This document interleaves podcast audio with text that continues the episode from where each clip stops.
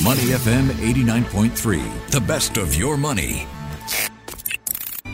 Market View on Money FM 89.3. Joining me now as we break down all the market action, Ryan Huang. Good morning. Good morning, Michelle. Your Oppenheimer review in three words. Better than expected. ah, well done. So I think you lowered my expectations enough for me to enjoy it. Thank you, Michelle. I am really happy to hear that.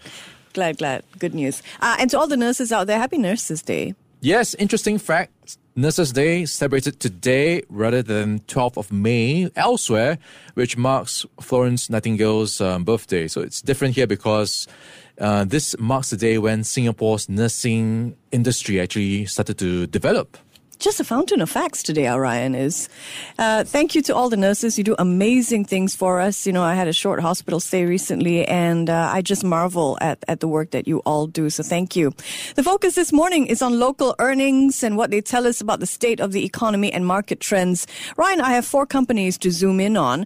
I'll share the results, and maybe you can share what we've learned. Are you game? Let's go. First up is CapitaLand Ascendas REIT. It has a portfolio of office space and industrial properties that extends from Australia to the US, Europe, and here in Singapore. CapitaLand Ascendas REIT's revenue climbed more than 7% in the first half of the year. Net property income is up as well, but investors are going to receive lower returns in the form of distributions. Distributions per unit are down about 2%. So why is that? What is the lesson here? Yeah, so you pointed out that you've got income going up, but investors not getting higher payouts. And that's because it has to figure or face more um, higher expenses coming from refinancing costs. And this is from, as we've been talking about for quite some time, higher interest rates that many of these REITs have to face. So that's taking a chunk out of their income. And also, uh, looking at what CapitaLand Ascendas REIT has been doing, they had a private placement in May. So that also dilutes the payouts. So bigger share that, or bigger uh, split that has to happen. Yeah, so we've been hearing a lot of this when it comes to the REIT sector this year, high interest rates impacting their profitability. Next up, we have another real estate investment trust, MPACT, or Mapletree Pan Asia Commercial Trust. It has a diverse portfolio of commercial, retail, residential, logistics, properties, and more. Like CapitaLand Ascendas REIT, MPACT revenues are up, but the REIT is disappointing investors by cutting distributions. In this case, by nearly 13%. This time, the main culprit is not rising interest rates. What is it? Yeah, something else is rising, and that is the strength of the Singapore dollar. So, MPACT, which has properties overseas, will have to bring back some of the revenue to convert it to Sing dollars. And when that happens, it erodes some of those um, profits. And when you look at the Sing dollar, it's been doing pretty okay against the US dollar. So, for the past year, you've got the Sing dollar growing stronger by around 3.7% against the greenback. So that is um, showing quite a bit of resiliency versus what we are seeing elsewhere. So that is, um, I think, uh, something to take into account when you're investing to some of these REITs with overseas exposures. Really interesting point. We've talked about currency impact on this program before as well. A strong Sing dollar is great for travelers, but not so good for companies that earn money overseas, but need to account for it here at home in Sing dollars. Ryan, our third company in focus this morning is an agri-business. It imports live chickens from Indonesia into Singapore, amongst other ventures. The company in question is Japfa, and it's losing money. Hmm. More than 50 million US dollars in the first half of the year. So the question is, why is Japfa in the red? Yeah, not just losing, they swung into losses from a profit of $44 million. They were making money in the first half of last year, now they are not. And the big culprit here is expenses again. So we've been seeing things cost more, and businesses are not spared. They had to deal with higher costs of ingredients. And for an agribusiness like Japfa, they had to feed the cows, the chickens, and so on. All that will cost money and all adds up. Plus, they have to buy stuff, equipment. They also have to pay their workers. So inflationary pressures felt across the board. And then the next layer. Can they pass on the costs? And it turns out no, because of um, what pressures there customers have been facing. They have not been able to raise their average selling prices, so they could not pass on some of these higher expenses. So it seems like we've hit the economic trifecta. Interest rates were the issue for CapitaLand Ascendas REIT. Exchange rates hit MPACT and inflation has taken a bite out of Japfa's bottom line. Japfa's share price, by the way, is down more than 30% since January. All right, I don't want to seem like it's all bad news this morning, so let's talk about Raffles Medical. It is chalking up a moderate increase in profits. It netted nearly $60 million during the first half of the year. So what lesson do you take from Raffles Medical's numbers? Yeah. I suppose this is reflective of what's playing out in the wider healthcare and hospitality sector as borders open up. You get more people coming in for treatments, so that's good news for likes of Raffles Medical, which is uh, typically uh, quite crowded anyways. So that is something that's going to do well for Raffles Medical, and it is doing well enough to consider doing M&A right now. Perhaps just hitting while the iron is hot, making hay while the sun is shining. So that is, I think, a lesson I'm taking away from here. You know, just ride the momentum. Strong demand for medical tourism is what we're seeing. Raffles Medical has significant cash reserves as well. So, yeah, keep your eyes out open for potential acquisitions. On the downside, the company says it has some staffing issues. It has been losing nurses to Australia and New Zealand. Let's turn to China now, where Beijing is facing an economic slump. Chinese factory activity contracted in July. A drop in exports is to blame. China's economy is now growing at its slowest lowest rate in a decade, just a bit more than 3%, and more than 20% of urban Chinese uh, youth are unemployed. Pretty scary statistic. How is Beijing addressing the slump? Yeah, it is quite a tall order for China to fix. You've got youth unemployment. You mentioned it was um, pretty high, 21.3% in June. So that is reflecting a couple of things. Structurally, you've got a mismatch of skills and jobs. The real estate sector is still in the doldrums, so they've got some ways to go there. So if you look at what was announced, they seem to have some plan of sorts. So just to give you a brief overview of some of the things they announced on Monday. So one of the things is around automobiles. So Chinese drivers who trade in older cars for newer models, they will get subsidies. So that could encourage some of the folks there to buy a new car. Mm. Rural households will get some subsidy, subsidies as well to buy insulation and other home renovation materials to improve energy efficiency. So that's a bit of a twofold strategy here. Get people to go green, plus ramp up the property sector. Entrance fees at some of the scenic sites will be cut to promote tourism. That's uh, an effort to push the I guess, services side of business in China and boost domestic tourism.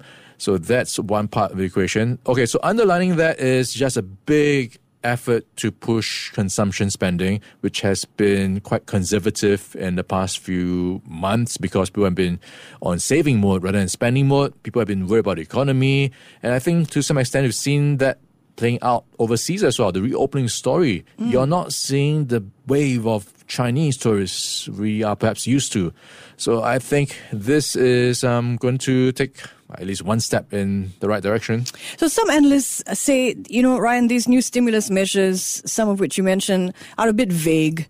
What do you think? Should they be enough to right the Chinese economy, or will markets be looking for more? Yeah, vague is a right word to use because there was no number attached to all these plans. Like, how much are they willing to spend and to just put a backstop to all this um, problems that China is facing, like the subsidies? When will it end? Is this just going to be temporary for one month, or how long is it going to last? So there are a lot of questions that have yet to be answered.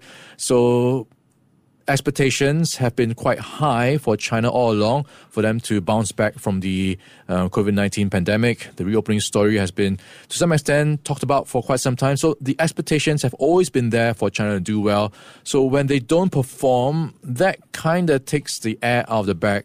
And I think markets will always be looking for more when they have been also to some extent hearing so much rhetoric that Chinese policymakers are on standby to do more.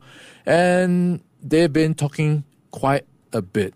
I think they have not yet seen um, some of the plans become concrete yet. So there is some impatience as well. So mm. markets are still on the lookout for uh, this to translate into some of the numbers like the GDP numbers, Mm-mm. the manufacturing numbers. Um, that PMI on both services and manufacturing is still going through quite a bit of a slump. So that has to turn around for, I think, confidence to also turn around.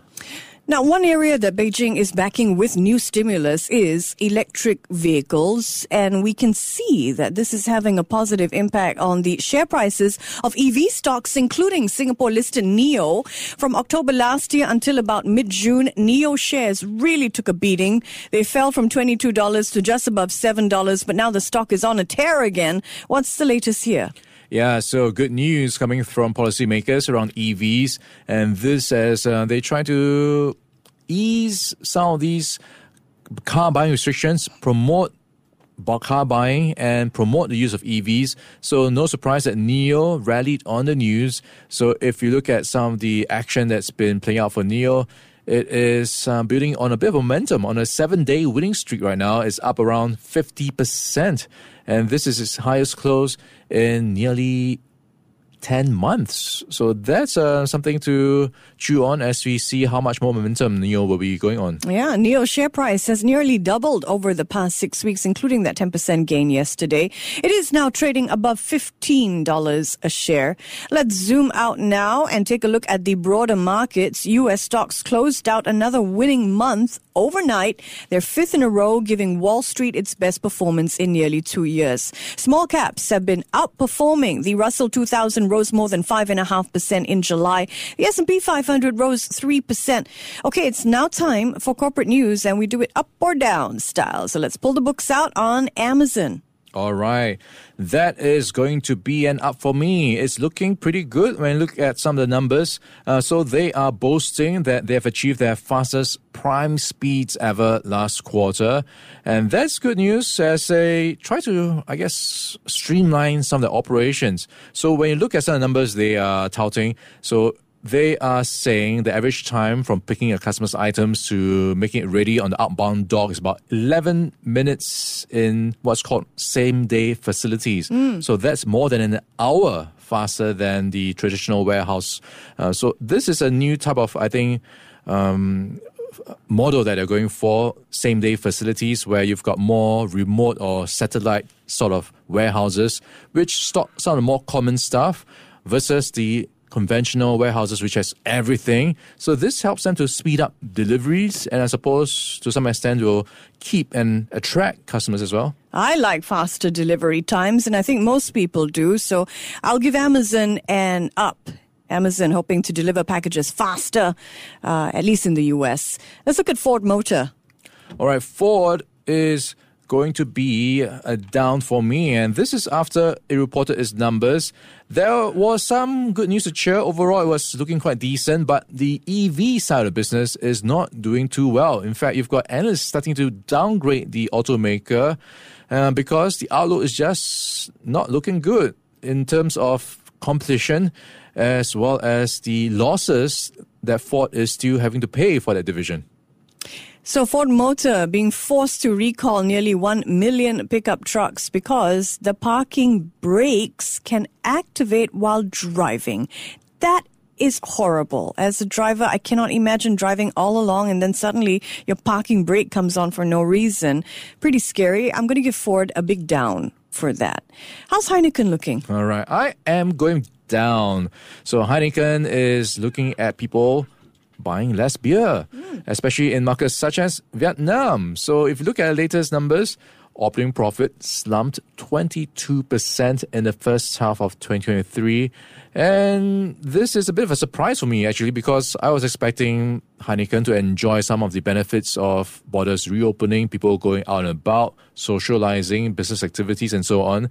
But it does look like they have been struggling to pass on higher raw material costs. So that's eating into their bottom line. So Heineken is the world's second largest brewery, but it is projecting a decline in sales and all due to an economic slowdown in one Asian market, not China, not Japan, but Vietnam. What does that say about Vietnam's beer drinking consumption, Ryan? Says a lot. Heineken blaming Vietnam for its sagging sales, which are down more than 5%.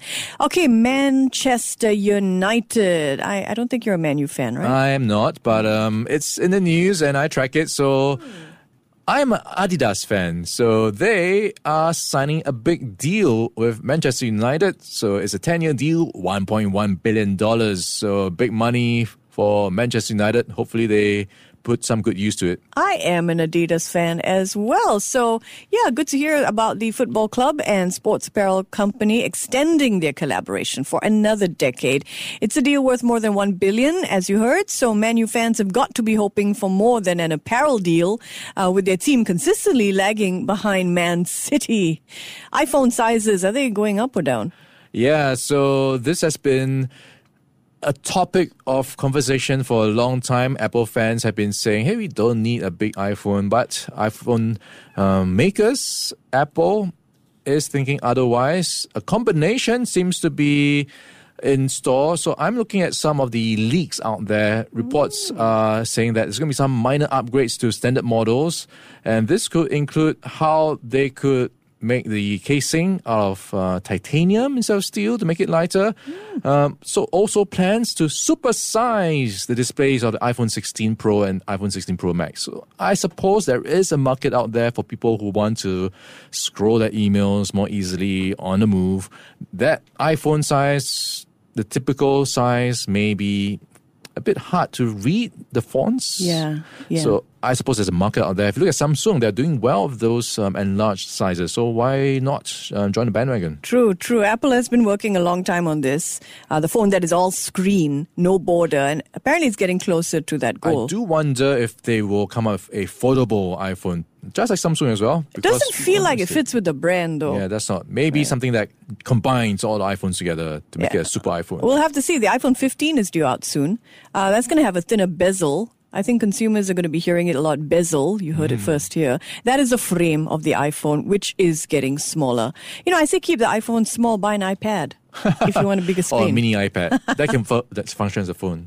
exactly. For our last word today, we head to San Francisco where Elon Musk is making a sort of retreat. His social media platform, the one that most of us and the rest of the world still calls Twitter, but which Musk has renamed X, has been forced to remove a giant X from right atop its San Francisco headquarters. Apparently this glowing X has attracted a lot of attention from its neighbors and it didn't the company didn't have the right permits to put it up in the first place. What do you think? Yeah, I've got to give you the context of why it's been attracting so much bad attention. Yeah, why? It is not just a sign, it is like a disco light.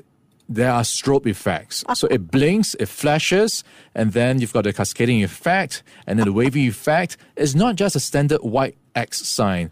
It is a it is a flashing X sign. So you can imagine, and it's not just a flashing X sign, it's a super bright, extra bright, double bright X sign. So if you look at the videos, you understand why people have been so annoyed with this. So uh. at least Elon Musk knows how to make the news. Oh my gosh, I didn't think I'd start the morning talking about intrusive lights, but there you go. Thank you very much, Ryan Huang. You're welcome, Michelle. I'm Michelle Martin. Stay tuned. Before acting on the information on Money FM, please consider if it's suitable for your own investment objectives, financial situation, and risk tolerance.